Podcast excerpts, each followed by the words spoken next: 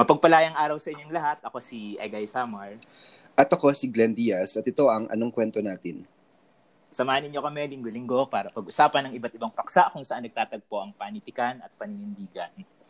At para sa aming ika labing limang limang episode ngayong linggo, pag-uusapan natin ng ilang bagay tungkol sa aklat. Yay! Ayan. So, aklat.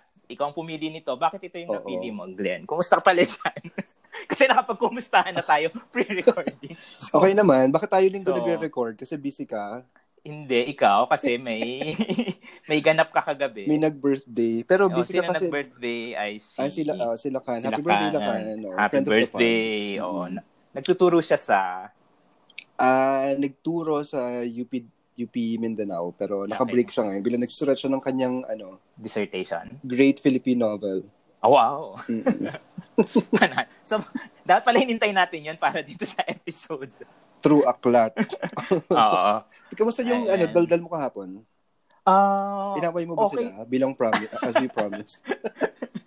hindi ko alam, pero ah okay naman, okay naman. Sa tingin ko naman nasabi ko yung ah, nasabi ko yung gusto kong sabihin kasi yun nga. So medyo may unease ako nung nakita ko yung Mm. Yung yung yung title noong ah, Ito yung BIDAP, no? Yung book oo, oo, development. sa sa, uh, sa, sa, sa book development board. Oo, so okay. tungkol sa supposedly right kind of viral. Viral, So, oo, oo, yeah. so so ganun. Ah, so yun, so parang diniscuss ko lang yung yung yung mga concerns ko actually tungkol doon na yung ah, anchor niya sa sa sa sa technology, yung yung Okay. yung notion ng viral bilang Mm. anchored sa technology na Okay. ah, alam natin ay isang problema ang hinaharap ng maraming Mm, mga estudyante ngayon. So so parang very problematic, Problematic, oh. na, na na bigyan ng premium yung notion ng virality kung yun nga, di ba? Parang narinig natin sa news, may mga nagpapakamatay ng mga estudyante, may mga Mm, nagbebenta ng kung ano-ano para lang magkaroon ng access. So, so parang bringing up ko lang, ko, ko lang itong mga issue na ito na parang Okay. un- until democratic yung education, democratic yung access sa technology, Mm. parang mahirap i-celebrate yung yung yung notion ng ng, ng virality among other things. So meron pa Oo. akong ibang mga mga diniscuss. So yun, so at binanggit ko din yung kasi gusto rin nilang i-discuss syempre yung mga ginawa during pandemic. So nabanggit ko Mm. din tong podcast natin doon. Ah, so okay, okay, okay. so nakapag-promote naman kahit Buti naman, mabuti naman. kahit paano. So so yun, so ah ano ba? Ay nakalimutan ko pala, mabuti ah, Mm. ah, ano, la- nakalimutan kong banggitin last week kasi 'di ba ah, napag-usapan natin. Nag-message sa may nag-message din sa akin tungkol sa isang podcast. Oh, Alam mo na ba na ito yung sasabihin ko? hindi, hindi, hindi. Ah, yung ah, yung podcast para kasi para kasi may nag-message din sa akin, kala mo. hindi ibang tao yata yung nag-message sa'yo. Ang nag-message Okay, sa akin ay, ay writer from uh, Lasal, si Jansen Conanan. Binasa ko actually Mm. before yung yung yung zine niya ng mga Mm. ng Hunyango. oh, hunya, hunyango man ng tao. So sa sa sa, sa IG ko meron akong post Mm. tungkol doon. So nag-message siya na niya, sir, ito yung may bago kang podcast na yung title nga ay Ay, ah, true. Oo nga yung mga- anong kwenta natin. Di ba? So, Uy, message ko sa iyo, at anonymous yun nga, it turned out may, may, may nag-message din sa iyo. Ha? Ano, ano? Anonymous yun eh. Ba't mo binanggit yung mga tunay na tao? Totoo. Oo nga, kasi hindi pala nakalagay yung, hindi pala nila sinasabi yung totoo pangalan. sila. Okay. Oh, erase, Ayan, erase, yan. erase. Okay. So, I-edit na lang yan. Joke, na yan. lang. Mukhang alam naman nila na sila sila. Hindi, share naman nila actually. Oo, kaya So, nga. So, so yun. So, kung gusto rin pakinggan ng iba itong mga Mm. to, so, Napakinggan mo na ba? ah yung yung simula, yung unang episode pa lang. Ang dami, parang, gano'ng kadalas ba sila naglalabas? Parang nung huli kong tinignan, parang Oo may three episodes na sila. So, hindi Saka ko maraming baka, tao kasi. oh, so, na-involved. Oo. so, sila. Pero ang so, ganda, ang so, ganda naman so, ng discussion fro- actually. From, from Lasal yata tala- lahat sila, ano? Mm, mm. So, nakilala ko sila nung nag-panel din ako from way okay. back sa sa sa, sa Lasal. So isa Hindi isa yung batch isa yung batch nila sa mga naka ah, Si- lapit ko rin. Actually, Before that, yung batch pa ni na Krista na nag Lasal din, Krista de la Cruz. So Ah, parang ang okay. layo ng pagitan, ang layo Okay. ng jump. So sila yung aking connection from Malate sa Lasal. actually isa yung yung uh, maganda, maganda yung yung akda na yan ni Jansen. Isa siya True. yung e- either pagkain or hayop. Basta may isang topic na inisip kong si Jansen yung True. Yung i-feature eh. Pero ano, Oh, I'm sure Anyway. sa, sa, sa In future, the future, episodes oo, uh, oo, natin, oh, isa sa mga Parang husay, sobrang husay talaga. Oo. So, Anyway. dahil binanggit mo na mukhang ikaw yung ko. Pero tingnan natin. So, kasi nga, uh, isa sa mga, kumbaga, very active din. At Yes. very engaged din si, si, si Jansen, ano, sa, I mean, sa realidad. Outside writing. True. So, Sa yan. realidad talaga. Sa mga totoong bagay. Oh, sa totoo. So, so, mas, sa mas mahalagang bagay Totoo, totoo, totoo, totoo. kaysa sa Okay. ginagawa natin. So, So, so, so, yun. So, so, ang napili ko, so, older text yung sa akin, Mm. di ba? So, ang napili ko ay isang akda ni um, Never NVM, mind. NVM Gonzalez. ano? Never mind. Never mind, sorry. Sobrang mature na joke yun. Oo, so, alam na kaya, I, I mean, meron na kayang, eh wala pa kasing abbreviation ng texting ano noon. So so hindi pa hindi, you think naisip na niya na pwedeng dumating yung araw na yung NVM ay never mind. Ang, Feeling ko hindi. hindi no? Parang hindi. So, so hindi niya naisip kahit yan. So yung yung yung novel uh, yung yung text ko na i-discuss para dito sa aklat ay yung second novel niya na A Mm. Season of Grace na lumabas ng 1954. At gusto ko magsimula sa isang uh, quotation mula sa isang interview ni kay kay NVM Gonzalez Mm. sa na ginawa niya noong 1980 ano so I think lumabas ito dun sa writers and their uh, milieu Milieu, oh. uh, na, na, na interview. So dahil im- importante importante ito dahil may kinalaman sa part ng libro o part ng ibang libro, isang Okay. section ng isang libro tungkol sa glossary ano. Sabi niya kasi itong libro din ay may may, may ganon ano. So sabi niya, what I cannot say in the stories I said in the glossary. Unfortunately, some think the glossary was purely for foreign consumption. Mm. But for me, the glossary was necessary for the one looking for his roots. Okay. Okay. so yun yung CP. Para sa isang tao na naghahanap sa kanyang mga ugat, mahalaga yung pagbabalik sa sityo ng kabataan. Sa Hmm. luna na nagpapakilala sa kanya kung paano mabuhay, kung ano ang ibig sabihin ng pamumuhay.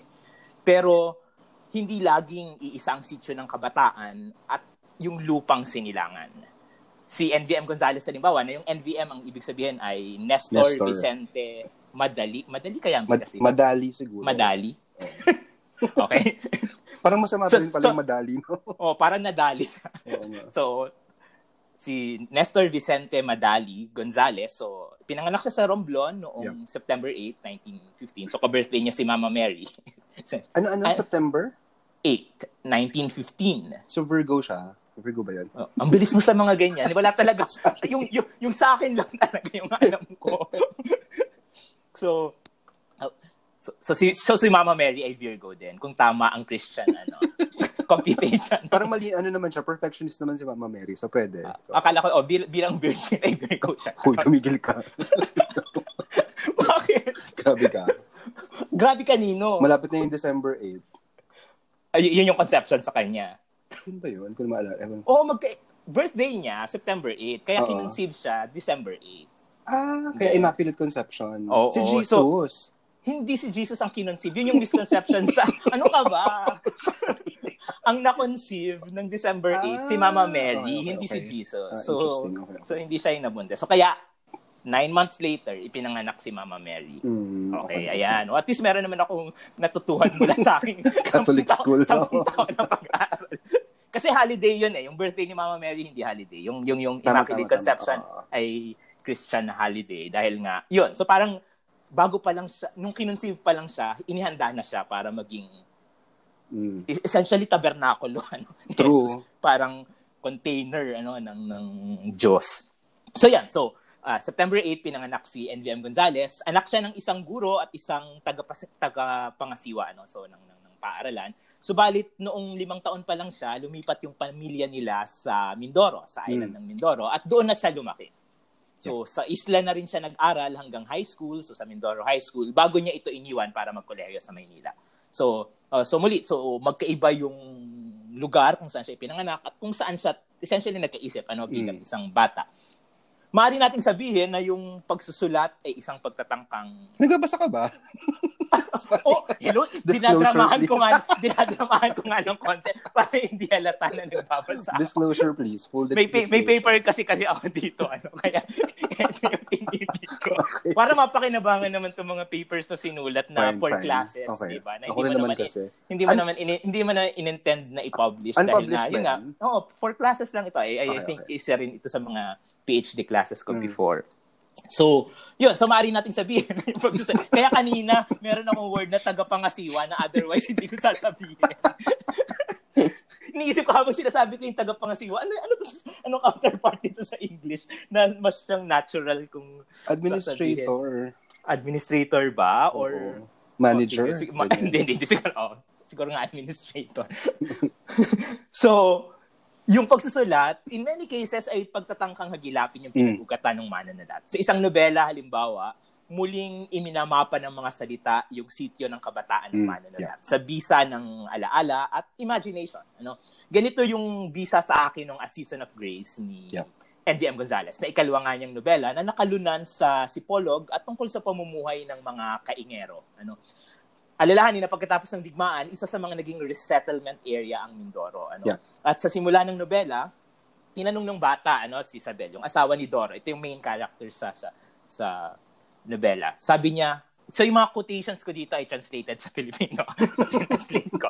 Sinalin ko. Kasi nga nasa paper ito. Okay, so, okay. isalin. At wala akong kopya ng nobela ngayon. Sorry. Sabi, sabi ni, tanong ng batang si Isabel, at bakit tayo palipat-lipat ng lugar? Mm. Ang isinagot ni Isabel na nooy nagdadalang tao para sa kasunod ng panganay nilang si Eloy, dahil hindi tayo masaya kung nasaan man tayo. Okay. Ito marahil yung unang matinding realisasyon sa murang kamalayan ni Gonzales kung bakit hindi sila maaaring manatili sa Romblon at maglaon kahit sa Mindoro. Kaya naman, lagalag ang mga tauhan sa nobela niya. Mahalagang binitiwan ang tanong na ito ni Clara na isang pilantod, ano, walang kinakailangang karamdaman ang paghangad ng kasiyahan. Kaya naman, dalawa ang mukha ng pag-akda ni Gonzales sa A Season of Grace. Sa isang banda, isa nga itong pagtatangka sa paghagilap ng mga ugat. Ang Mm. mga ugat na iniwan, ang mga kinailangang iwan. Subalit, kasabay noon, tinatangka rin itong pag-isipan at unawain ang kondisyon ng mismong hindi pananatili sa iisang lugar. Anong sinasabi na- na- nito sa atin, tayong noon pa binibigyan ng babala, di ba? Meron tayong Mm. ah, paborito ko itong Salawi Kain kasi it, yung aking MA thesis ay tungkol dito. Ang lumakad ng matulin kung matinik ay malalim. Mm. Bakit hindi tayo mapanatag? Bakit halos imposible ang ganap na pananahananan? Ano? Sa nobela, nagmula sa isla ng Tagaporo, nakahugis umano ng kamote, kung masasabi mang tiyak ang hugis ng kamote, sabi sa nobela, ang mag-asawang Doro at Sabel. Mula sa dating sinasaka, lumipat sila sa, hindi ko alam kung anong pronunciation dito, kung alag or alag, Mm. alag Ikaw. siguro. At nagpalipat-lipat sa Bangkanan, Bundok, Mm. Bayaw, at Ibayo. Depende sa panahon. So yung seasons yung nagtatakda Yeah. nung So ganito pa yung uri ng pamumuhay Mm. noon ano. So at sa mga kondisyon ng mga bago nilang amo. So panahon sa isang banda at sa mga conditions ng mga ah, bago nilang amo. So halimbawa yung naging amo na, nila na si Eperuda at ang Mm. asawa nitong si Tiaga. Pero gusto kong alalahanin yung sagot ni ah, Sabel. Hindi tayo masaya kung nasaan man tayo. Totoo ba to? Okay.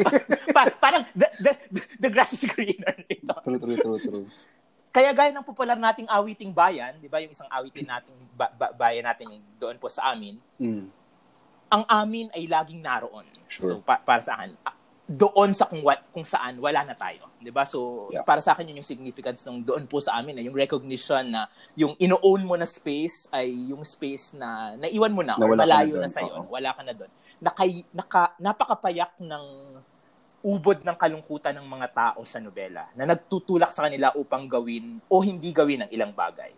At pangunahin dito, gutom. Ano? Yeah. Gutom. Ay, ayon sa paalala ni Tata Pablo kay Isabel, isang bagay lamang ang gutom. Subalit maaaring bukal ng maraming bagay, kaya't kailangang iwasan. Yun yung sabi. Ang mayat mayang paglisan kung gayon ay isa pa lang pagtatangkang iwasan, takasan ang gutom. ili- iligaw ito, ano, parang iligaw yung gutom, makalayo mula rito, Mm. magkasugat-sugat man yung talampakan. Subalit, sa bawat pansamantalang pananatili, nakikita nila ang gutom sa paligid. Ano? Parang yung gutom personified, nakamasid, nakamulagat sa kanila, at laging handang manakmal. Nagiiwan ng pangamba gaya ng kaluskos ng mga baboy damo at daga sa palayan na malapit na sanang anihin. Sa akin, ilang beses ko na yatang nabanggit dito sa podcast, ano, very memorable sa akin yung ganong uh, mga tagpo kay kay kay uh, NVM Gonzalez ano yung yung yung fear nila hindi sila makatulog sa gabi. Naalala ko lagi ito kahit ngayon kahit wala nga dito sa sa paper na binabasa ko at wala akong kopya ng novela. Pero yung fear nila ng hating gabi na kapag natulog sila pwedeng yung baboy damo at daga inubos na yung kanilang pananim. true. at wala na silang aanihin. So at pag wala silang inani wala silang kakainin wala silang pamalit para sa mga daily needs nila ano sa araw-araw. So at simple lang naman kung tutusin ang araw-araw nilang pangangailangan. Naka, nakalagay dun sa libro, bigas, sabon, posporo, asin, gas. Hmm. Parang umiikot dito yung, yung, yung needs nila. Subalit, walang-wala sinadoro at sabed. Sa bahay nila, ay hindi ko translate ito. So, ito yung CP. Sa bahay nila, there wasn't a thing inside. Okay. Not a thing that anyone could take away. It was a thought that gave him, Doro, peace. Ano? Okay. grabe yung ano ano parang yung yung parang yung ownership noong ganong uri ng given ano ng ganong uri ng it- itinakda sa iyo na na parang tinurn mo into a source of peace yung kadahupan Yung kawalan. Mm-mm. o yung kawalan no? na Kasalatan. dahil Oo. dahil wala wa- wala wala ka walang mawawala sa iyo di ba parang walang Yeah. walang makukuha mula sa iyo at pwedeng maging ugat yon ng kapanatagan ano pwedeng maging source ng kapas, pa, kapanatagan at kay bagsik nung prekondisyon ng kapanatagan na ito Mm. di ba kawalan di ba Mm. yung sapagkat ano pa nga ba yung maaaring humalili rito maliban sa pagkakaroon nakakapit kung gayon ang bawat kapayapaan sa pag-asa sa kaso ni Nasabel pag-asang may makakain na sila ano sa sa hinaharap ah may binakit ako dito. Babasahin ko. Ang tagal ng libro. Ang tagal ng aklat. Oo, lilitaw din tayo dyan. Di ba lagi namang sa huli lang lumilitaw yung point tungkol sa, sa topic. Ayan. So, paano i-pronounce tong, tong, tong uh, pangalan nitong um, American critic ba ito? Yung mga nagbasa ng mga libro nila? Si Roger Bresnahan ba to? Hindi ko siya kalala. Uh, anyway, formalist na na, na, Oo. na reader at uh, sa pagbasa niya sa sa sa mga akda ni Gonzales, Mm. sinabi niya, mahalaga lamang umano kay Gonzales ang banghay para sa kapakanan ng pag-unawa sa tema. Gets. Samantala, nasa sentro ang tema para sa higit na pag-unawa sa kahulugan ng pagiging tao. Kaya naman, masasabing yung mga akda ni Gonzales ay pagsisiyasat sa mga problematikong iniluluwal ng mga kondisyong, kumukondisyon sa ano sa, sa, sa pagkatao. Sa A Season of Grace, kagaya ng sinabi ko, gutom nga, in, nga ito. Mm. At ano nga ba ang saysay ng isang, di ba yung A Season of Grace, panahon ng biyaya. Ano, Mm. Ano ang saysay ng isang panahon ng biyaya kung walang gutom? Okay. Para kay Gonzales, makikilala lamang ang bangis ng gutom kung itatapat ito sa kalikasan. Sa paligid na kailangang unawain ng tao upang magawang sakupin at supilin ang sarili niyang mga pangangailangan. Kaya naman, halos, oh ito na, halos talatinigan ang masinip na Ah, dokumentasyon right. ng paligid sa buong nobela. Na bagaman nakasulat sa Ingles, ay nakakapit sa kaligirang Tagalog at Bisaya. Hindi malimutan ni Isagani Cruz ang sinabi ni Gonzales noon sa isang panayam ano sa California. So kailangan indicated pa ano no doon doon in interview ano. Sabi sabi daw ni ni, ni NVM kay Isagani Cruz sa interview. Nagsusulat ako sa Tagalog. I, I think famous quote ito ano, Mm. sa kanya. Nagsusulat ako sa Tagalog gamit ang mga salitang Yeah. Ingles. Mm. Yeah. Subalit nagsulat din talaga sa Tagalog si Gonzales noong digmaan. Very popular yung short story niya na Lunsod, Nayon at At Dagat-Dagat. Dagat-Dagat, Ano, na, yeah. Dahil nanalo ng prize. Ano? At maaaring nitong mga huling taon bago siya pumanaw noong 1999. So may suggestion na nagsulat siya sa Tagal. Gayun pa man, ipinaalala ni Gonzales na again, quotation mula dun sa interview, in the best novels, the language disappears. What the reader gets are characters and the events that it Interesting. Interesting. Naniniwala ka ba doon? Um, Ang dami mal- kailangang i-unpack, ano? Malalaman ng sagot sa ano. Sa text Dadaldanin mo ko mamaya. mamaya. Oo. oh, sige, punta natin dyan. So, si Gonzales na nagtatangka. Pero, pero interesting ito, ano, dahil uh, halos magkabaligtad yung trajectory nila in terms of language Mm. use ni Macario Pineda. Na, Sure, yeah. Tama ba na tinalakay ko si Macario Pineda last time o sa iba? Ah, tama. Last time, oo. Hindi na sa ating Da- bukas. oh, dahil si Macario Pineda, nauna naman siya nagsulat sa English. Mm, mm. Tapos na-realize, may mga story siya sa English, tapos na-realize niya na, ay, ang audience ko ito. So, mga nags- nagbabasa sa, sa, sa Tagalog. So, nag-shift siya to, to, to, to, to Tagalog. Okay. Tapos si Gonzales naman, siguro nga dahil na rin sa paglipat niya ano, sa ibang bansa, sa punta niya sa US, so, halos quote-unquote inevitable Mm.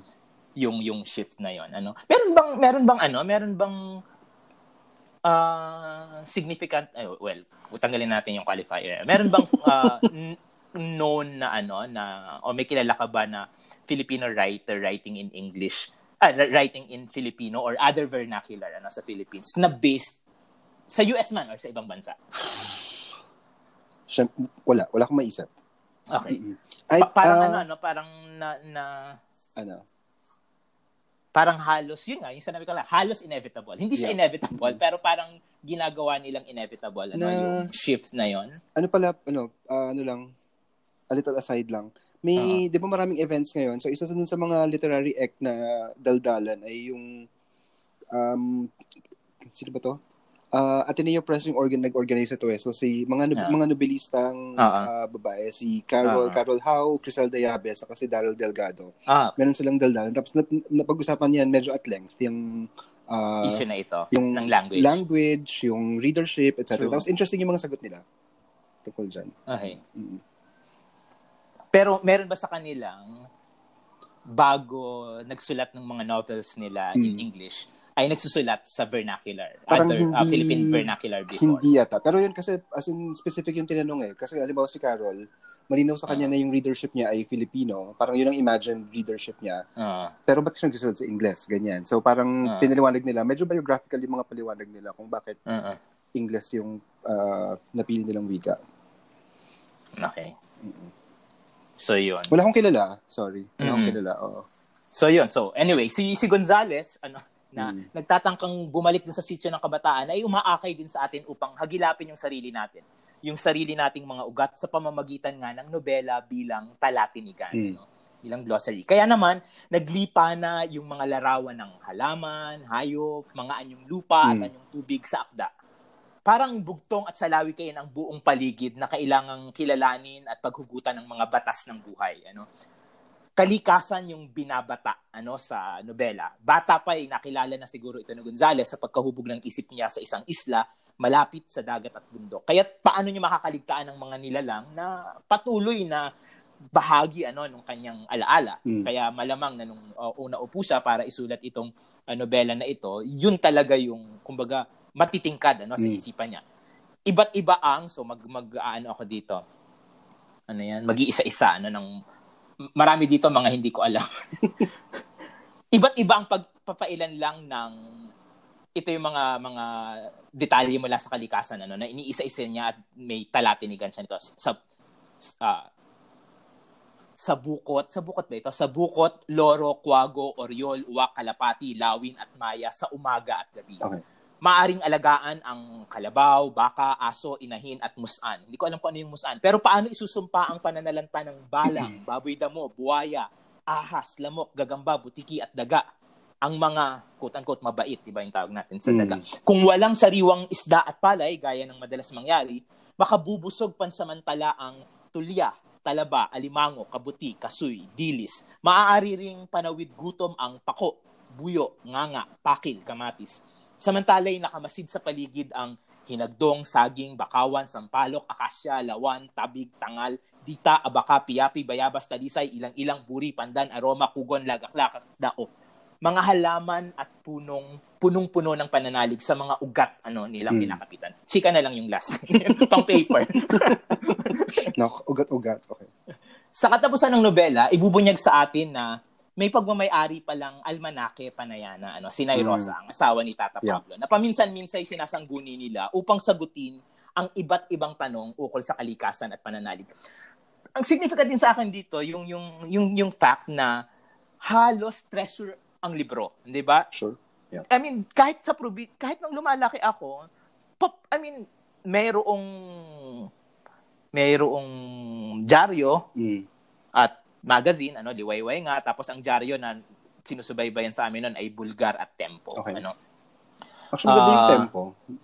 O doon ko nga may nag-message nga sa akin last time si si ano si Eric na nag binasa din yung yung halos isang buhay ko. So nag-comment siya na ay na, na, na kapapanood lang daw niya nung Impact Tita. So Okay. na, natuwa siya na nabanggit doon. Sabi ko ay nabasa ko yun nas, nung nasubaybayan ko yun kasi sa Tempo yun Mm, serialized eh nung nung late 80s or early 90s. So uh, anyway, so so yung ganong idea ano na halimbawa nung lumalaki nung lumalaki ako, parang yung ang halos quote-unquote Bible sa amin ay dictionary. Meron kaming malaking dictionary sa Okay. bahay Ay, talaga? na, Tagal, na Tagalog English dictionary. Hindi ko na alam ngayon kung nasaan na yun or kung kanino ba yun kasi wala. Basta alam ko lang parang doon magre-refer nung kasi kaya din yung tito ko bumibili ng tempo noon dahil sa English. Okay. Gusto niyang magbasa kami Yeah. ng matuto ng paisa-isang English bawat araw. Parang ganun yung point ng dyaryo. yung Bulgar hindi ko na alam siguro dahil dahil sa ano, sino ano bang nasa Bulgar? Nasa Bulgar eh, hindi Abante yung Serex eh, di ba? Iba yun. Pero alam ko Bulgar yung sinusubaybayan na, Okay. na, na tabloid.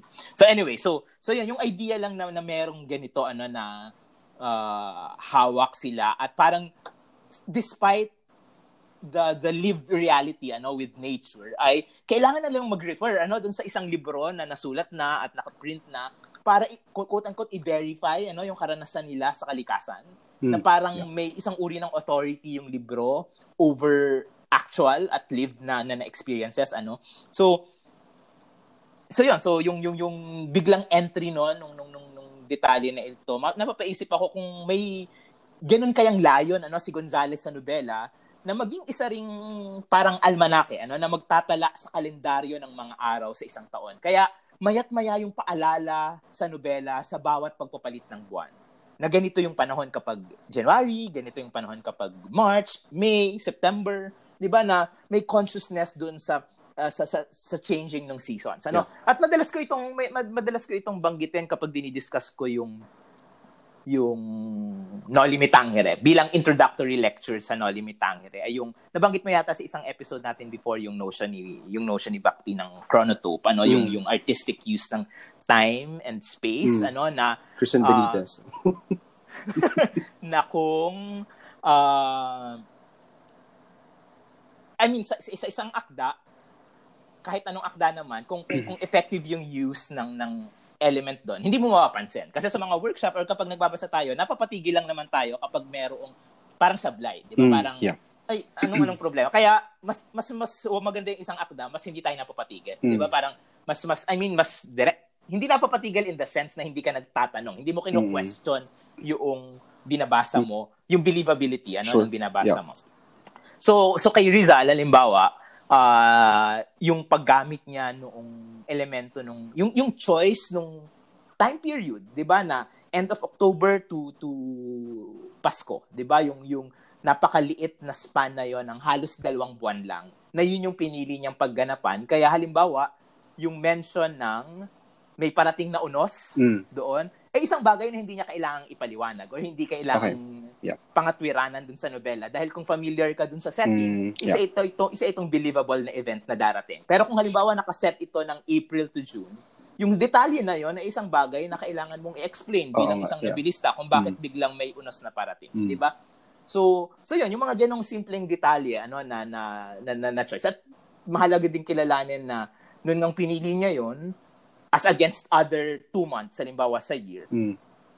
alam niya na magagawa niya yung ilang mga bagay, yung Todos los Santos, yung Pasko, yung Pista ng San Diego, oo nga, yeah. o itong itong mga events na ito na ibang-iba kung again, kung kung April to May yung ginawa niya, Mm. 'di ba? Ibang mga mga quote-unquote pangyayari yung ginawa niya. nga, yeah. 'Di ba? So yung yung choices na 'yon ano na, na Choices. hindi natin oo na hindi natin usually iniisip pero dinetermine yung maraming Mm, pangyayari ano doon sa, sa nobela. Mm. So, so dito again, uh, baka merong ganong layon ano si Gonzales na yung nobela mismo magsilbing almanake ano na Sure. parang isang sanggunian sa paano ba nagbabago yung panahon, ano yung katotohanan ng kalikasan. Na yung kalikasan sa bandang huli, ang point ay na yung kalikasan sa gitna ng karahasan at mga pagbabago nito, sa bandang huli ay naitatala ito, ano, na isa sa aklat yung yung yung kalikasan. Okay. So, sa gitna nito, interesting na nariyan yung pagtutumban sa mga puno, ang pagsunog sa mga halaman, yung yung uh, dahil nga kaingero sila, mm. ano, pagsasaapoy at abon ng kalikasan.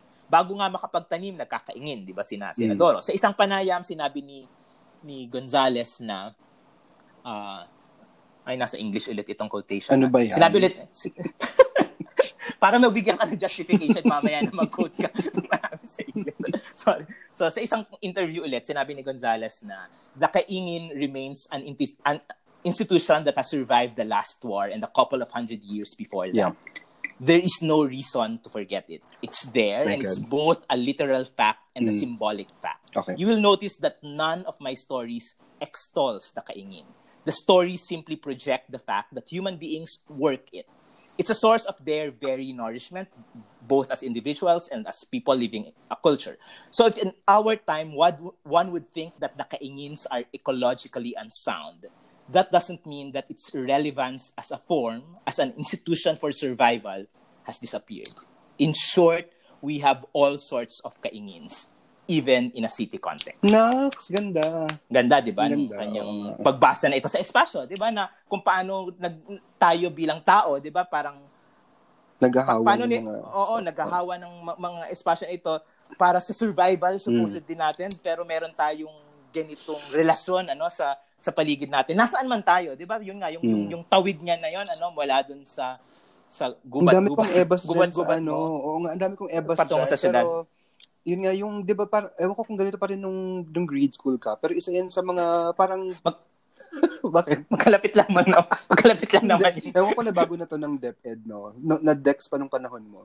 Um, yung, oh, yes. di ba yung kaingin, lagi siyang binabanggit bilang, yun nga, harmful, destructive, etc. Pero, mm-hmm actually harsh pa. I mean, hindi yun totoo.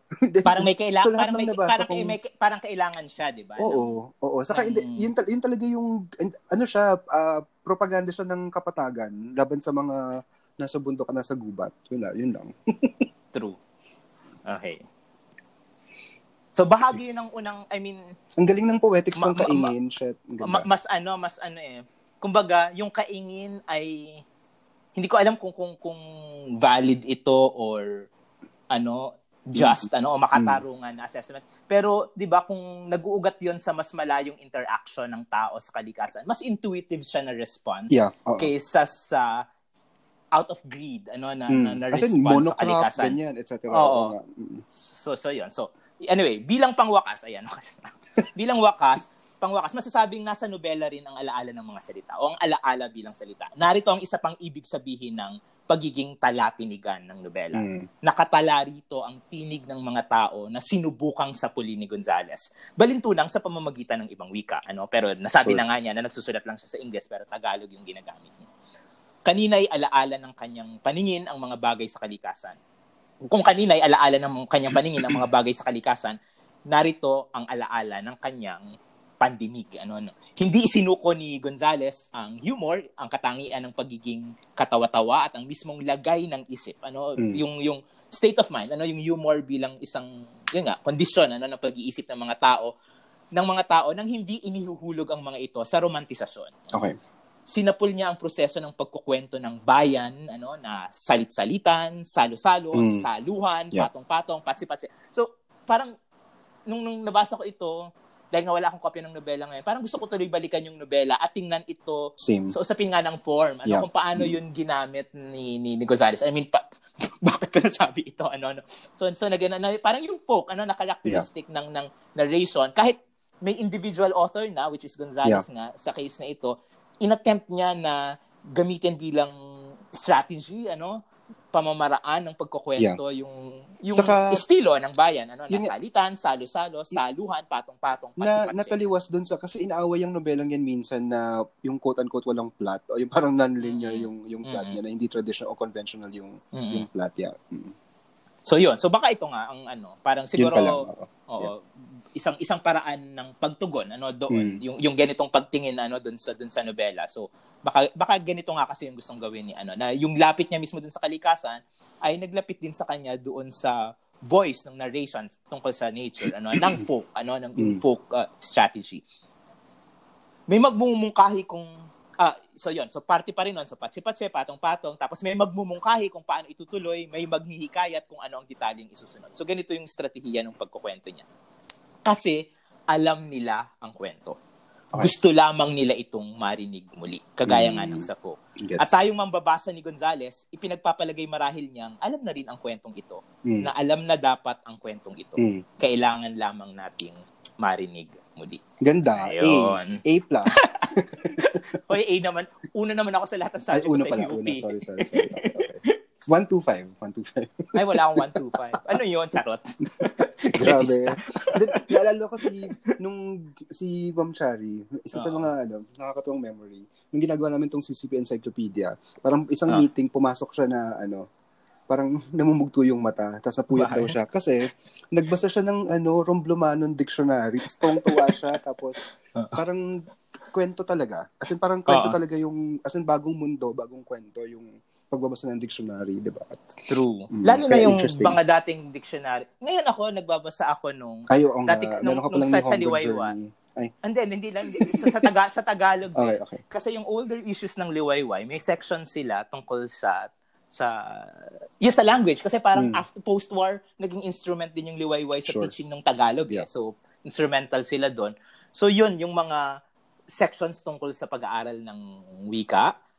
Grabe yung mga example din tungkol sa idiom sa Tagalog. So Mm. may may isang word sila tapos tinatranslate nga sa English. Parang ang assumption ay marami pa rin readers ng DIY nung time na yon na dahil nga galing sa American, American colonial period. Okay. Mm. ay English yung familiar sa English. So, uh, may translation sa English, ganyan. Tapos, may explanation ng iba't ibang idioms na related dun sa, sa salita na yun. So, very interesting. Ano? Tapos yung nung Warden, yun nga, nagtuturo din ng Japanese, meron din. So, ang daming tungkol sa language sa liwayway sa iba't ibang panahon. Okay. So, interesting sa akin talaga yung pagbabalik na to. So, yun. So, yan. So, ano naman yung sayo? So, hindi ko alam. so, ang napili ko ay ano, Ilustrado ni Miguel Sihuko. Di ba sinabi natin ng episode 1 na Ano? pinipili natin yung mga teksto na gusto natin. Hindi. Eh, babaguhin natin ang format.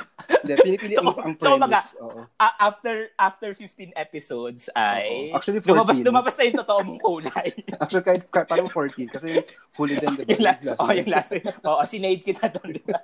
sa post sa IG kung gusto mo ba talaga yun. At least self-aware. Um, Wow. Hindi, mas ano, pedagogical. Feeling ko pedagogical naman eh, na ano. Kasi Okay. parang whether we like it or not, ay may status itong nobelang to. No? So yung ilustrado ni, ni Miguel Sihuko, so nilabas to noong 2008, ah, matapos magwagi nung Man Asia Literary Prize, no? kung saan, the following year yata, na, na, na long list ang Eight Muses of the Fall. True. At, May okay, connection pala kayo. Ko. ang tanging claim to fame ko doon sa sa pagiging long list na yon Mm. ay ako lang kasi ang dami namang na long list na mga Filipino Mm. authors. I mean dun sa years Yeah, na nag ano na, na nabuhay yung prize. Mm. Pero ako lang yung Filipino writer na yung na long list na work ay originally written in. Tagalog. Tapos in translation. Oo. Mm. Salamat sa mga nag-translate nung ano. Joke, True. Actually, hindi. anyway. So, Salamat sa kanila. so side, sidebar, okay. Pa, mag- maganda namang distinction yun, Egay, sa tingin ko. Parang, Ay, importante sa akin oo nga. distinction Saka dapat nga, I actually, mean, parang, parang dapat nga ganun yung... Kasi yung ibang works na mga nagnanalo ng sa Mm. ibang bansa ay originally Right. written Exactly. sa language Oh, nila, yung exactly. sa Chinese, di ba? Japanese, oh, etc. Oo. Sidebar lang, nung ginugol ko tong, tong price, parang nag-iba yung requirement niya nung 2010. No, parang mula unpublished nung early years, unpublished na manuscript. Published, published na. Tapos ang dahilan na nakalagay, tapos nakalagay talaga to ha, merong ano, the difficulty in finding talented unpublished authors. kaya, kaya, kaya matapos nun, yung mga taong kasali. Ang na harsh sa, nila. after nun, nung 2010 onwards, yung mga, as in, jumo-join na tong mga, ano, nasa shortlist na sila, Amitav Ghosh, Banana Yoshimoto, True. Kenzaburo Owe, Oran So, Pamo, parang, so ayun, parang, gusto, wala akong gustong ipahiwatig, no? Pero parang nag-iba yung playing field nung, nung bago ng 2010. As in, after din wala, wala na din na shortlist or na long list Oo. na Filipino authors. Oh, okay. Just saying. Mm-mm. Anyway, so so mahalaga yung akdang to, I, I mean, I'm sure may ebas ka tungkol dito, no? Para in, kasi Yep. tuwing may nakakausap akong foreign person, ang nababanggit nilang, ay, may nabasa na akong ganyan na, ano, na Filipino writer. Kahit dito sa Japan. Okay. Kasi may Japanese translation din yan, Mm. I think. Na-translate siya sa Japanese. So, merong akong nakausap Mm. through a certain app na Anong kulay ng, anong pre- predominant na kulay ng... hindi ko na maalala, parang nagdilim yung paningin ko. Anyway, okay. Na, yun nga, tinanong ko kung familiar sa literature. So, In fairness, yan pinag-usapan niyo. tapos mga Pilip, oo naman, hello. I mean, Mm. ano ba pinag-uusapan nyo sa mga apps? So anyway, so, um, anyway, so yeah, so nabanggit din ito. I mean, siguro mga twice nang nabanggit. So yun, so feeling may ko- mga Japanese na familiar. So feeling ko kailangan nating ano, may I'm sure you, you, you would disagree na dahilan yan para i pag-usapan or i-engage yung akdang ito dahil hindi naman siya parang hindi pantay yung appre, quote-unquote appreciation sa akdang to sa labas ng Pilipinas saka saka dito True. no. So, ito, ito, ito na naman yung lagi nating quarrel ba ito? na y- yung yung argumentation mo kasi ay ikaw kasi ay mas ano, mas kumbaga between the two of us, Ano? mas sige. Hanap ako safe na ka, word. Mag-ingat ka. mas cosmopolitan yung imagination ng readership. hindi, hindi totoo yan. Hindi ba totoo? I mean, yung, yung argument mo na yon na mahirap itong i-dismiss dahil doon. Hindi ko siya naiisip dahil ang iniisip ko ay, well, na- dinidismiss na siya. Kasi Hindi ko dismiss naman binaba- siya. Okay, Oo, gets, nung, nung, gets. nung, nung consciousness ko ng readers, ano, nang Mm. nagbabasa ng mga Filipino sa, sa, sa Philippines. So parang wala namang ganong, Okay, kumbaga, so, Sige, we'll agree So- to disagree. anyway, so ah, parang doon pa lang mahalaga yung connection ng I mean, aklat-aklat. Anyway, so truth. alala ko lang ngayon, may kanina nakita mo ba sa may na-reveal na naman na may continuation itong saga ni Alton ah anong last name niya? Yung Sino nga si itong Alcon? Cagayan de Oro writer, young writer na nag-fake ng mga ng mga libro, ng mga award, Ah, etc. yeah, yeah. Parang a year ago, di ba? Parang Oo. tama may sinulat Anyway. siya or something. Tapos parang Oh, may, may may mal- maliit na Ano namang nangyari? doon. Hindi parang may may, may may bago siyang pang Hindi, pang mga hindi pa ba, ano. hindi pa ba siya persona ng grata after, after nung nangyari na, last year? na may nabasa ko ulit yung isa sa mga article na parang nagbunyag nung nung hoax. Mhm. Tapos may Sino nga nagsulat, sino nga nagsulat nun? Parang merong... si Ma'am Lina, si Lina Sagaral Reyes. Ah, yeah, yeah, yeah. Na, naalala ko na. So, so, Tapos Oo, yun. Grabe. Na, naalala ko, very elaborate yun, di ba? Right, right. Pero surprising na hindi nalaman ng mga tao. Paano nga lang, oh, sige, i- i- i- i-refresh mo nga kami hindi yun kaya nga Mukhang interesting nun kasi to. parang parang why did you think na you'd get away with this no? Parang in, in this day and age. Anyway tapos Mm-hmm. meron kasi dong merong nabanggit na quote doon na meron siyang libro pang cartographies of skin or something ganyan. May bag meron Ah. siyang libro na quote always forthcoming. Tapos parang ang saya di ba? Ibig sabihin, hindi parang hindi mo siya matatapos tapos di ba parang ang saya nung di ba ang saya nung idea na yun? Kung sinasadya niya kung ano hindi yung alam mo, ikaw shady ka talaga na tao. bakit Kasi alam naman, bakit hindi ko gets hindi siya sabi mo na ang saya nung gano'n na Well, Parang- alam natin dito. Bakit? Hindi ko gets. Ano? Hindi, ang point ko ay Hmm. na ah, yung reading mo na quote-unquote ang saya nito Oo. ay isang intellectual na appreciation. Oo dun nga, sa, yeah, yeah. Kumbaga, binabasa sa bilang isang text. Pero lived reality, buhay, buhay niya, totoong buhay niya na nagloloko Ah, tungkol doon. saka namang ibang So, writer, anyway. no, laging Pero, forthcoming pero, yung... pero interesting. So, I, I mean, Okay, yeah. pa, pa, parang isinasa buhay niya ang ano, parang meron siyang conflation ng ano, ng realidad at ng katha. Na, naalala ko, ah, di parang medyo Borges, sobrang Borgesian. ng True. ano, na, True. so, ito yung gusto kong simulan dito, no? Parang may nabasa ko dati, hindi ko alam kung... I mean, naalala ko yung yung yung essay ni, ni Ma'am Lee, ay yung yung Hmm. essay yun, 'di ba, ni Ma'am Lina tungkol doon. Parang yun mismong detect quote unquote uh, kung Yeah. tama yung pagkaalala ko, Oo, ah, oo, oo. detective feel Yeah. noon. na Oo, parang actually. ano nangyari, parang very Borgesian That's yung true, that's true, that's essay. true, that's true. Oo.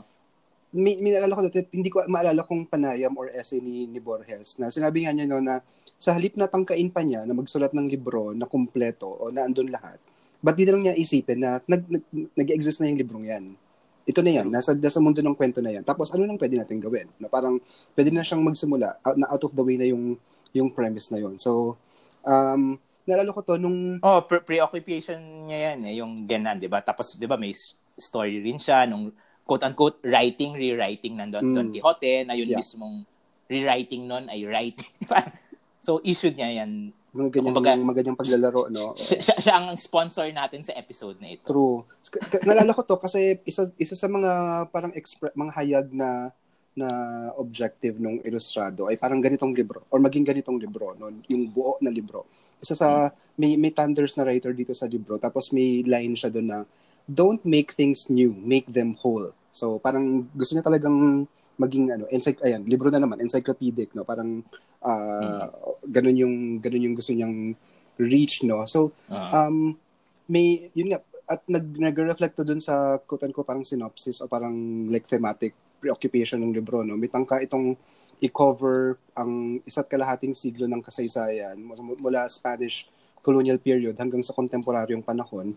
At ang ang paraan ng pag-interrogate actually hindi pag-interrogate ang, ang ang paraan ng pag-enact ng ganitong ah, ng ganitong tangka ay sa pamamagitan ng laksalaksang libro o yung nasyon ng panitikan no? So sa nobela may may isang thunders na writer nga na si Crispin Salvador. Ang tawag sa kanya ay dito pa lang ano na to eh parang may false note na agad eh. ang tawag sa kanya ay Panther of Philippine Letters. Panther? Sa Pilipinas? Anyway so tapos um bakit Na-imagine ko lang yung nakatouch yung kilay mo.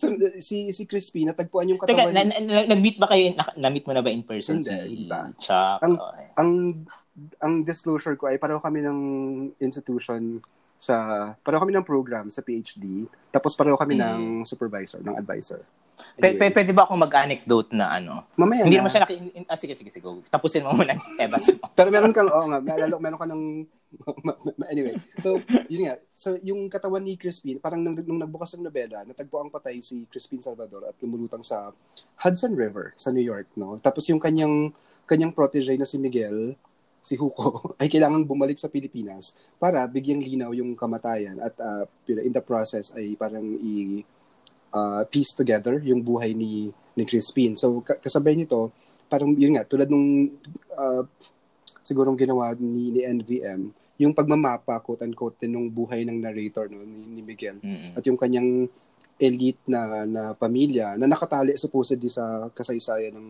ng Pilipinas. So, so yung present quote unquote yung present ng nobela ay parang tangkang may, tang, may tangkang mag ah, magtanghal or mag yeah, magtanghal ng isang coherent na national quote-unquote narrative, no? Kasi as in, pag na- nabasa mo to, buo yung mga archetypal characters eh. May corrupt, na, may corrupt big business, ah, na, may oligarchy, yung Chanco clan, may presidente, ang pangalan ng presidente, Fernando V. Estregan. So parang kung, kung malay ka sa ah, lipunang Pilipino, parang familiar yung mga ganitong archetypes, no? Tapos may religious sector, may ah, Muslim na Mm. senador, may Reverend Martin, may accidental celebrity si Wig- Wigberto Lacandula. So, yung ganitong um, pangka na buuin, quote-unquote, no, yung, yung lipunan ay ay nandun. Or yung conventional na pagtingin sa lipunan, I suppose. No? So, uh, y- yun marahil yung unang pwedeng pansinin sa, sa ilustrado. No? Yun na yung proposition na ng bansa o kasaysayan ng bansa bilang teksto no o literal na literal in Mm. this case na na teksto no so yung yung paghahalughog ni Miguel sa buhay ni Crispin ay kasabay nung dagsa ng mga excerpt ng mga halaw mula sa oeuvre ni ni Crispin no? So yung nobela sanaysay autobiography ah, may mga interviews may mga tula may libreto pa. Tapos meron pang mga CP mula sa mga email may mga message board at mga joke. Oh my god. Na naalala ko ito yung pinaka in hindsight sobrang harsh nito. Yung meron dong recurring na mga school joke. Na alala mo itong mga nauso na school joke dati? Sa mga online Mm. forums sa mga pino-forward na text na ang laging punchline ay yung estudyante ng ama na mahirap kumpara dun sa ati- estudyante ng Ateneo sa estudyante ng Lasal. no? True. So, um, eh, mata pobre. As in, mata pobre talaga, no, na parang, as in, sobrang rupok na, na, so, i- nung binabasa ko pa lang to, At, at, hin- at hindi mo maramdaman dun sa libro na mayroong irony Yeah. dun sa Yeah. use noon. Wala. Okay. Um, yun nga, no, kasi pag binabasa mo tong bilang Filipino person, tapos alam mo na global yung publication ano reach nito.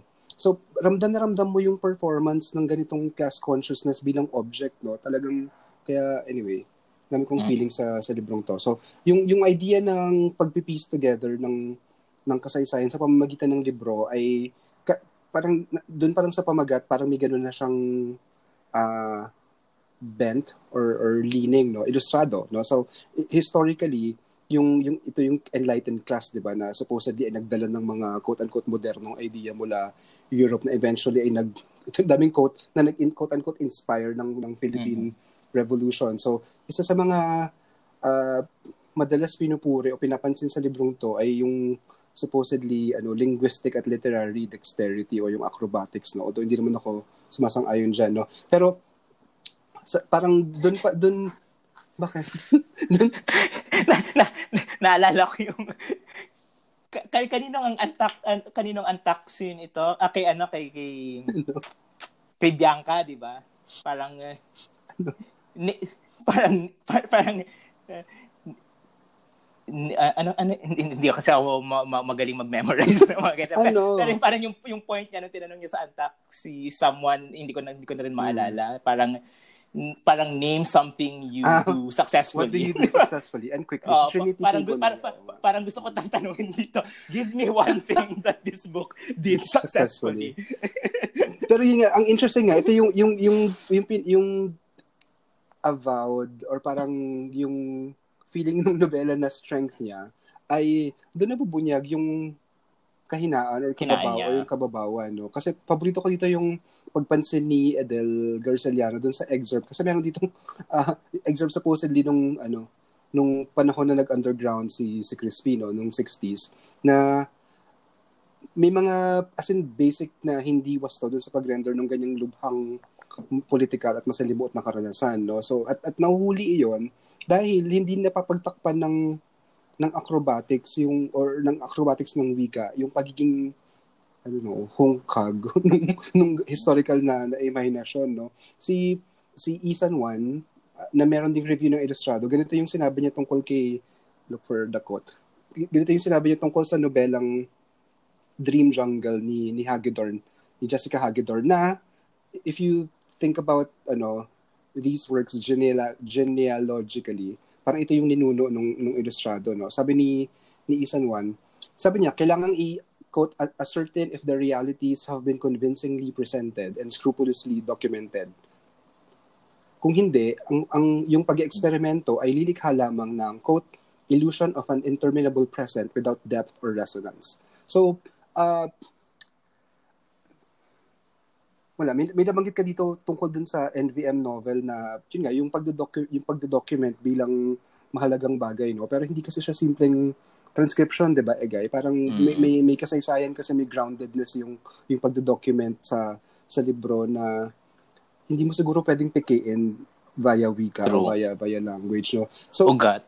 May, so dito di, 'yun, ang, ang malaking kaibahan nila talaga ay kumbaga nagkataon na safe, safe ba itong sabihin na yung dalawang nobela clearly ay bunga ng malinaw nilang karanasan. Sure. Nagkataon yeah. na litaw yung gravitas ng mm, yeah.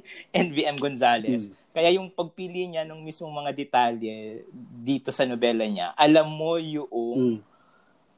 yung isang kumbaga malinaw sa kanya yung kung sa tingin ko yung difference ay na yung mahirap kay NVM Gonzalez tungkol sa realidad ay totoong mahirap. Okay, yes. Para sa mm. naghihirap. Yeah. Na hin- parang hindi ganon yung quote-unquote bigat doon mm. sa nobela ni So, ni Chuck. Sa Knox first name, ano, nickname basis. Ni, so, ni, ni Miguel, si Huko. may, may ganitong parang implication sa tingin ko yung conception ng history sa nobela. No? Yun na, na nagmamanifest dun sa, dun sa form. No? Yung buo at um, uh, pikit matang sampalataya dun sa modernong, moder, moderno. Modern. Modern Arinista ka. Modern, yung moder, modernong sense ng literacy o yung pag-aakda o, o doon sa libro mismo. No? So, yung, yung paniniwala na kayang, ito yung ano ha, yung um, ano ba to, earnest na paniniwala na kayang baguhin ang pagsusulat ang kasaysayan. No? Sabi ni Crispin, yung Thunders na writer, nire-reject niya yung pahayag ni Seamus Haney na no lyric has ever stopped a tank. Sabi niya, ito yung mahabang quote, I reject all that I reject all that wholeheartedly What do they know about the mechanics of tanks? How can anyone estimate the ballistic qualities of words? Invisible things happen inside in intangible moments. What should keep us writing is precisely that possibility of explosions. If not, what then? So yung kahit yung meta na nakatapusan nung nung libro may ganito din, no? So ang, ang una ko naisip doon, Rizal, no? parang Rizal tradition. I mean, yung at, at, ito yung mainstream na pagtingin sa or or pagsuma sa sa relasyon ni Rizal sa kanang kasaysayan ng Philippine Revolution. Ano, si Rizal, mm-hmm. nagsulat ng dalawang nobela, tapos ginising nito ang diwa ng mamamayan, etc. Yung, yeah. So, obviously, may kulang at ano, medyo simplistic yung ganung, yung ganung pagtingin. No? So, at, at malaking bahagi na ine-elide ng ganitong pagtatasa ay yung class consciousness na iniinugan ng mga ideas ng ng western literacy o ng libro no bilang bilang text no maraming yeah. marami ng mga mga historian ang nagpropose ng iba at mas complex na na pagbabasa sa kung paano dumaloy at at negotiate yung mga uh, revolutionary ideas noon no? At itong ilustrado ay nagsasubscribe pa rin dun sa ganong unidirectional na daloy no? Na mula sa taas quote unquote. Na by the way ay yeah. ay reminiscent ng lohika ng trickle down economics no? May, yeah. mababanaag dito uh, ito sa form na na pinili no? Yung pastiche o bricolage na uh, parang binibigyang espasyo or pagkakataon si si Huko bilang manunulat na magpakitang gilas talaga. No? At, at dahil ito yung um, unique advantage ko. No? Dahil nabasa ko yung exegesis ng Ilustrado, um, itong ito ay formal na desisyon pero ideological din siya na desisyon kasi sa sabi niya sa tingin niya antiquated o hindi quote unquote moderno yung social realist yung didactic na tradisyon ng panitikang Pilipino at ang tinukoy So na-hurt ka doon sa super hurt ka doon, 'di ba?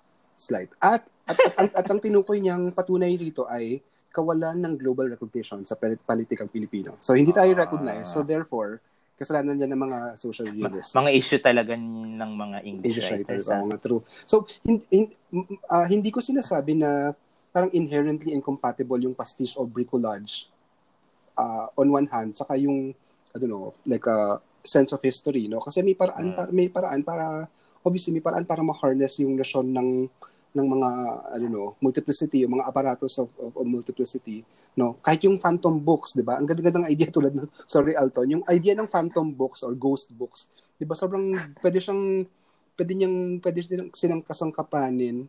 Eh kasangkapan?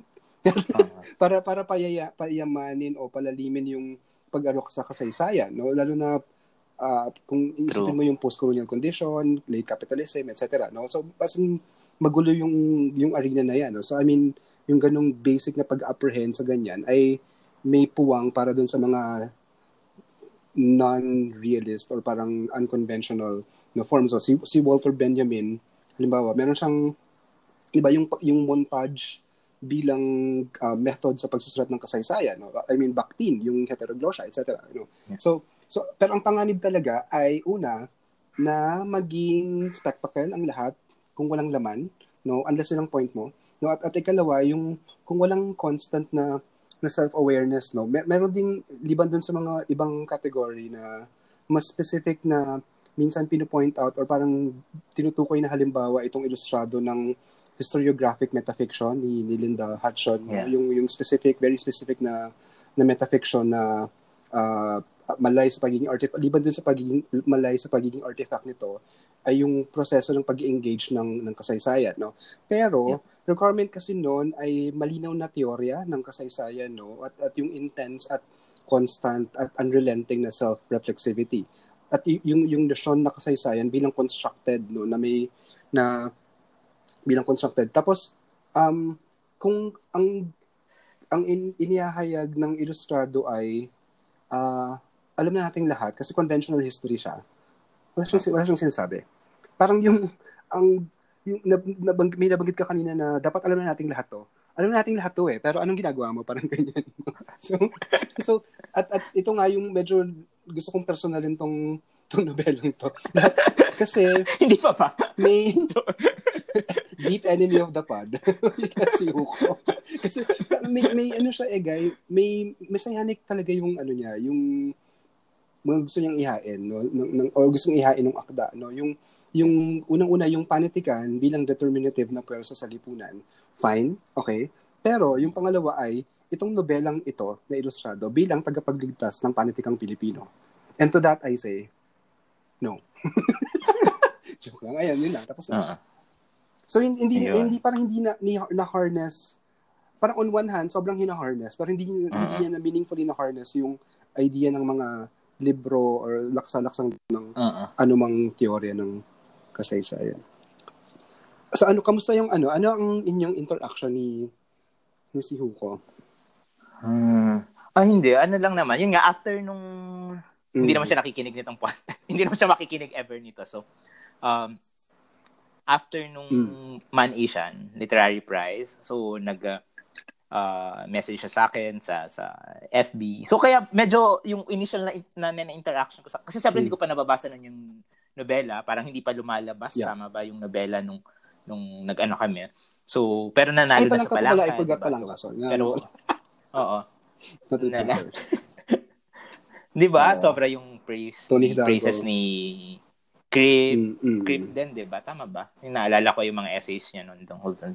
So anyway, so nag-message siya sa, sa, sa, sa, sa FB na, yun, parang kinocongratulate ako, tapos kung may maitutulong siya dun sa, ganon. So, yun, yun, yun, yun lang idea na nag-offer siya ng ganon. Tapos meron kaming maraming medyo nagkaroon kami ng hindi man maraming marami pero parang several exchanges sa email na kasi binigay na niya ng email tungkol sa pagsusulat etc etc tapos finally nung hmm. lumabas yung libro mm. so nabasa ko nagbo-vlog pa ako noon sa active sa, sa vlog sa so, vlog ako dun sa tungkol dun sa sa nobela hindi entirely positive mm. yung nilagay ko I mean wala naman akong ano no na ay dapat maganda lahat yung sabihin ko parang wala okay. naman I mean never namang ganun yung idea So yun, so parang nawala na lang. Siguro na busy rin siya sa mga ginawa. Pero binabalikan ko na parang yun ba, parang sana naman hindi, ano, sana sa, sana hindi dahil doon or sana wala siyang time na magbasa ng vlog-vlog during during that time. Pero so so so parang ganoon. So yun, yung ganun lang na interaction. Pero gusto ko lang banggitin, at least nung time na yon. So hindi ko alam kung part pa rin ito ng sinasabi mo na na na, na messianic ano na na, na complex dun sa nobela na lumalabas sa realidad ano na gano'n na may idea siya na tulungan ano yung yung mga writers sa Philippines para mm. magkaroon nga ng talaga yun ang dapat audience natin, ano, no? sa labas dahil quote unquote quote, quote, mm, quote, quote unquote nagawa na niya parang gano'n so so yun parang uh, gano'n eh ako naman never nga yung I mean di ba ilang beses na nating napag-usapan the fact na patuloy ako nagsusulat in Filipino at wala naman akong kumbaga insistence na i-translate ako ng kung sino okay. ay wala akong ganong interest at least sa immediate na na na na time. Ano I mean wala akong kung eventually meron ganun. I mean hindi ko naman siya pipigilan hindi ko siya ano pero hindi bahagi yon ng kumbaga immediate na ano yung summary ng bilang isang ng writer mo ano, ng in Philippine the first time na nabasa mo siya? Ah uh, kaharap ko ngayon hmm. yung yung yung essay din na sinabi ko. Um ang paborito kong isa sa mga so so, so, so nabanggit ko rin ilang ilang ilang mga mga mm-hmm. mga puna lang. Uh, halimbawa so nabanggit mo na yung paggamit ng jokes. Sa akin din very significant yung paggamit niya noon parang isa sa mga pinanghihinayangin ko. Oh, ay na ginamit na niya yung boy bastos. Mm-hmm. oh, doon tama doon 'di ba na ako may, may essay din ako dito eh, tungkol dito na nandun yeah. sa parang reading popular mm. culture na anthology ni na Sir Roland at ni ano. Pero tungkol sa mm. Boy Bastos Jukes at Big Big Brother, ano, na unang season ng Big Brother sa Philippines. Pero anyway, nanghinayang ako dahil nga tingin ko ay, yun, kagaya ng reading mo dun sa paggamit niya ng mga jokes ay yeah. parang nami-miss mm. yung point. nung, yeah. nung, nung, nung, nung biro, ano, or kung saan siya nagmumula, itong, itong, itong mga biro na ito. So, so yun, dahil nga, hindi mo, parang ang hirap takasan, naging point din natin ito, parang ang hirap takasan nung yeah. uri na pinagmumulan mo ano sa, sa, sa pagsusulat. Parang kailangan mo mm. talagang maghubad ng matinding kamalaya. So kung gagamit ka ng isang text na kagaya ng joke na clearly hindi yeah. nagmumula mm-hmm. doon sa social class na pinanggalingan mo, parang kailangan mo talaga ng matinding na, na actually ang point out ay parang subversive against your social class, 'di ba? I mean, mm. Oo. Oo, kaya nga. So, kasi hindi nang, alam mo yan, dahil nga hindi naman, oh, yung, ang ang pinupuna nga yung pinagmulan mo, yeah. pero ngayon ginagamit mo na ang nagiging dating at yun nga yung sabi natin parang walang irony yung yeah. paggamit doon. So ang nagiging dating ay na imbis mm. na isa-celebrate mo yung biro, parang ginagamit mong material object yung biro para maging mm. object yeah. yung biro mm. nung ng pagtawa, 'di ba? Parang ang yeah. pinagtatawanan yung joke, hindi ka nakikitawa sa joke. Parang ganun yung ganun yung, yung Saka actually, so, sobrang, isa sobrang sa mga, strange. Dapat nga medyo na de-familiarize uh, na yun. range ng boy bastos, layer pa lang na yun na hindi mo ba napapansin yan? Na parang ang daming nalulot, nawawala nung Mm-mm. sinasabi mo sa ingastong ano. Anyway. Saka ito yung isa pang matapobre moments. Pag merong working class, naka, ito yung sakit talaga ng PLE, na pag may working class, yung English na dialogue ay broken in quote-unquote broken English, no? Yung parang barok na, na English, no? Bilang girl, yep. hindi sila barok, parang barok sila uh, I mean, lucid yung to, yung uh, language na yun. Hindi mo lang siguro naiintindihan or ito yung yung yep. gusto mong social class. Anyway, I can go on and on. Mm-hmm. Pero paborito uh-huh. kong paborito kong review dito ay yung review ni Adele Garceliano na it's a short story. Yeah. Sorry. Yun lang. Ayun. Tapos yung ano, kung kung hindi nabasa, I mean alam na naman ng mga mga ano natin ng mga nakikinig na pinag-uusapan natin yung text. So kung kung ayaw niyo ng mga spoilers, dapat hindi na, nakikinig, di ba? Pero uh, anong tingin mo dun sa ano? I mean, ang, ang dami na nating nasabi tungkol dun sa, sa, sa nobela. So kumbaga parang halos insignificant na ito. Pero alam mo na bilang writer at siguro yun din yung nakakalungkot in a sense ano yung yung feeling na yung ay, twist niya sa dulo yeah, yeah. ay parang napaka-importante sa writer. Na parang after mm. after everything, yung Mm-mm. play na yon dun sa, yung laro na yon dun sa ganong twist, parang nagkaroon siya ng bigat na parang unnecessary after everything. Parang alam mo yon yung yun, yung, yung, yung, yung, parang yun yung naaalala kong emotional response ko dun sa nobela nung makarating sa dulo. Sa, na, yeah. na parang, ay, so ito yung point, parang ito ito pala yung point ng nobela ano na merong ganitong laro at yung alam mo parang na-imagine mo smug. na yung writer smug, ay no? natutuwa siya na merong oo, mer yeah. oo, oo, na merong ganong trick doon sa dulo pero ikaw na mm. Ay, wow. quote unquote na paglaruan at, at at at ikaw na napaglaruan at kasi ang pinaksa pinapaksa supposedly ay yeah. Mm-hmm. tungkol sa bayan mo. Tapos actually text oh, pala siya. sa bayan mo. At at at, yeah, oo, at ii, oh, yeah. iiwan ka ng ganung point, ano, ng ng ganung twist yeah. na na ito pala yung buhay, mm. ito yung patay or nag ito talaga yung nagsusulat. So parang mm. so tas so, feeling ko lang talaga mo, ito feeling, doon. Parang ganon yung, yung yeah. At importanteng choice yun eh.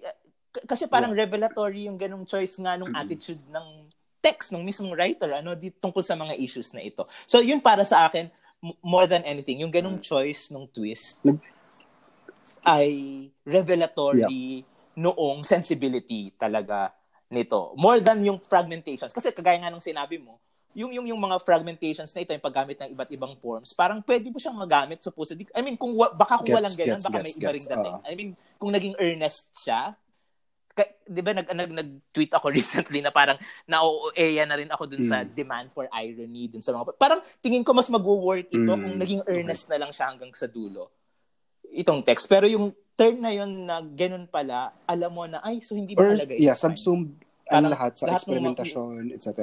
Yeah, oh, sa form, yeah. So, ng form, mm, 'di ba? Yeah. So naging usapin siya ng form ng na, na, na ito na. Yun nga, nang gano'n na parang very modern yeah. na, na na na play, na twist na alam mo na yun nga, sabi mo parang na-imagine mo yung quote-unquote narrator slash author na may mm. na very smug dun sa na actually, na kahit sa level na, feeling ko ba ikaw unang gumawa niyan, girl? Eh, So, so, so, so, okay, true, true naman. At yun, kaya nga ako nasad. So, so parang tingin ko mas nasad ako dun sa choice na yun. At nasad ako kasi alam kong mm. importante sa kanya yun. Yeah, yeah, yeah. The fact that pinili niya. Alam mo yun, yung ganong realization na importante sa kanya yung ano na yun. Pero parang let down siya sa akin na sa ganun niya pinili. So yun, yun yung feeling ko noon. So, so ay, yun yung masimulat ko. so, parang siguro North So, sana naman hindi. I mean, yung reading na hindi ko siya kilala ng personal. Never pa kaming nag-meet in person kasi nung nag-talk siya sa Ateneo, wala ako yata sa Pinas. Wala rin ako. Wala rin ako. Basta hindi, hindi ako nakapunta. So, so never ko pa siyang na-meet in person. So, wala akong kumbaga personal na encounter sa kanya. So, yung encounter ko nga sa kanya ay okay. through emails lang before. At generally, eh, positive naman. Bagaman, yun nga, sa, sa utak ko nun, parang, uh, parang sobra yung gano'n na parang yeah, yeah pag-entertain ano ng so, so ako naman mm. bilang batang writer noon okay sige parang hindi Just naman well ito parang ano well yung harm ano na pero oh kaya, kaya nga so so yun pero nun nga nung nabasa ko yung nobela clearly ay medyo may dissatisfaction dun sa ganung ano, Choices. choices. Ano sa mga ganong choices ng So, Mm. so, Yup. so next Cut. week, Tati from Tati. Yeah. Wala na, wala na. So wala ka nang sasabihin tungkol dito. So So yan. So so next week, ang topic natin ay yung isang Oh, no. bagay na wala tayo. Charot. ano? Pera? Ano yan? Pera. Okay. Saya, saya. Galing mo.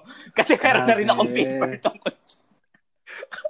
Ah, Bakit? Pakinabangan naman yung mga papel na pinaghirapan mo. So, ikaw lang ang ah, teacher mo. Actually, paper ko din naman tong ano. Galing din sa paper ko to. Pero, pero, to my credit, English kasi. So, kailangan ko pang ano, i-translate. Oh. Wow. Saka ulo din naman. Sorry ha, nahirapan ka. Na-translate, na- na-translate yung sarili mong inisip. okay, so next week Salamat yung eh, guys. Salamat sa lahat. Salamat sa Mm. mga nakinig. Paalam. Salamat